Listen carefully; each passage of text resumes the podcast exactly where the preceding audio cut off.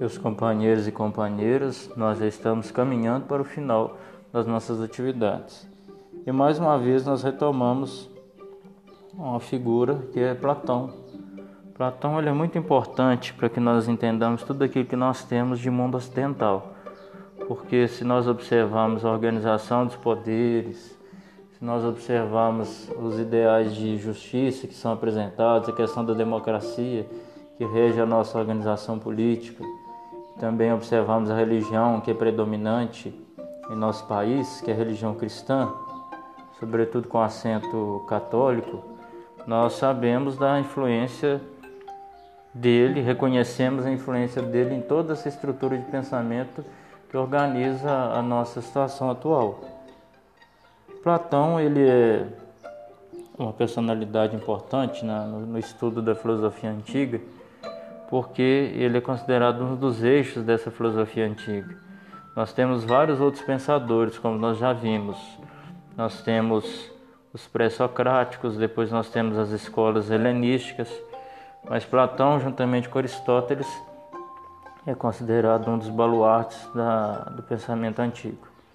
E Platão tem uma obra muito importante, que inclusive aquela obra da qual nós falamos, que tem a alegoria da caverna, que chama-se A República.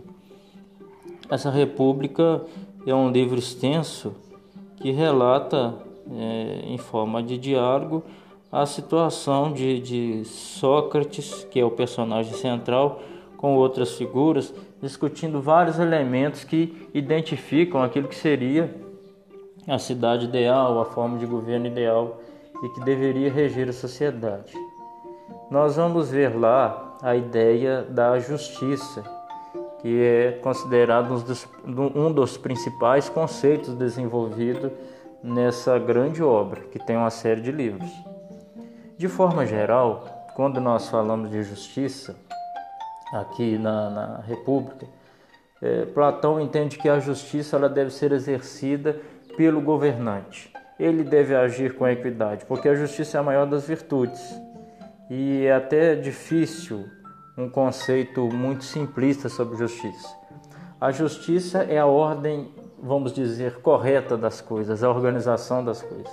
E para que as coisas possam caminhar na justiça, para que elas possam caminhar com equidade, Platão ele propõe uma série de estruturas que identifiquem e que resumam os papéis dentro da sociedade, lembrando que nós estamos falando aqui daquela sociedade daquela época que explica como que deveria funcionar as coisas.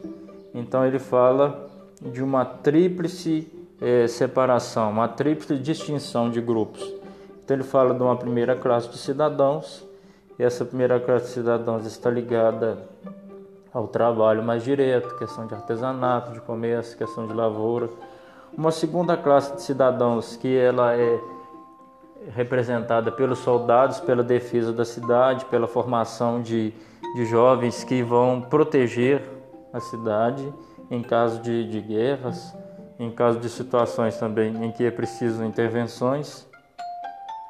E uma terceira classe de cidadãos, que é uma que a gente chama de classe assim, mais nobre, que é a classe dedicada à razão, ao conhecimento e que é a, classe, vamos dizer assim, dos magistrados, daqueles que possuem conhecimento.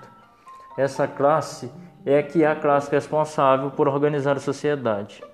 Para Platão, aquele que organiza a sociedade deve organizar pela sua experiência, pelo conhecimento que tem, então a classe de filósofos, de pensadores. Eles é que devem organizar a cidade.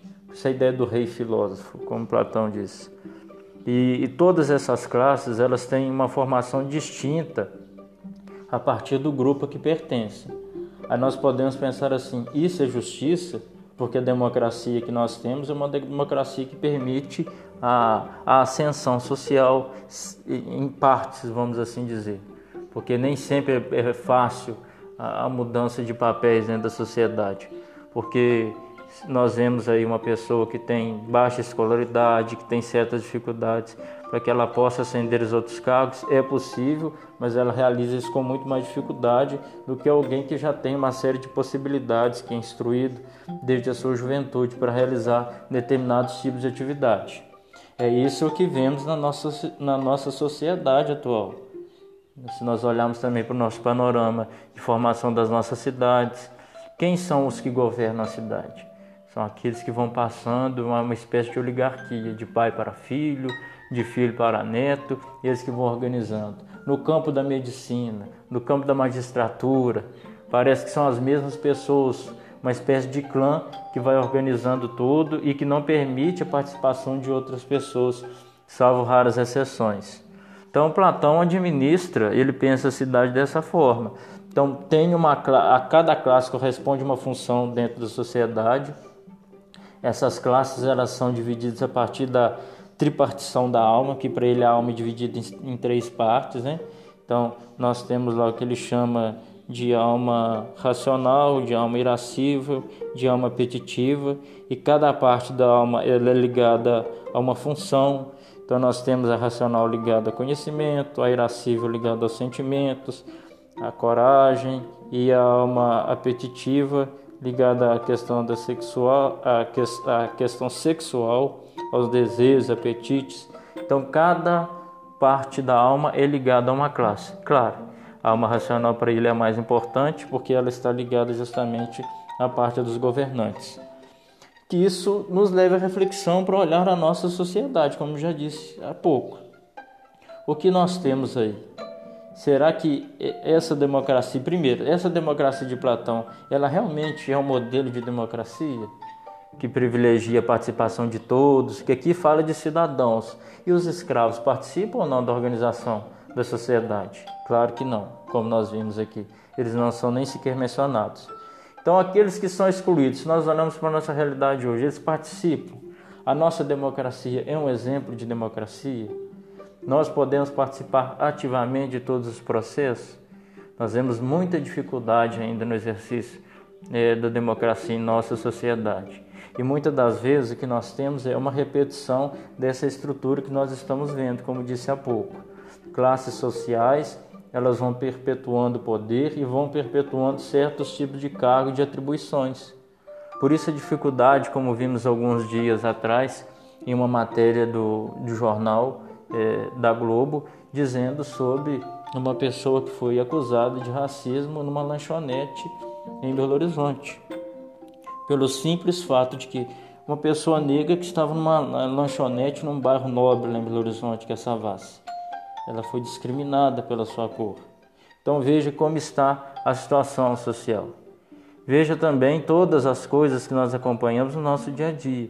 Há dificuldades de luta para que possamos é, exercer determinados tipos de cargo. Parece que alguns cargos já estão predestinados, a pessoa que é pobre ela tem que exercer algum tipo de serviço braçal e assim por diante. E aqueles que são magistrados não podem exercer determinado tipo de serviço, tem que se, eh, se valer da organização.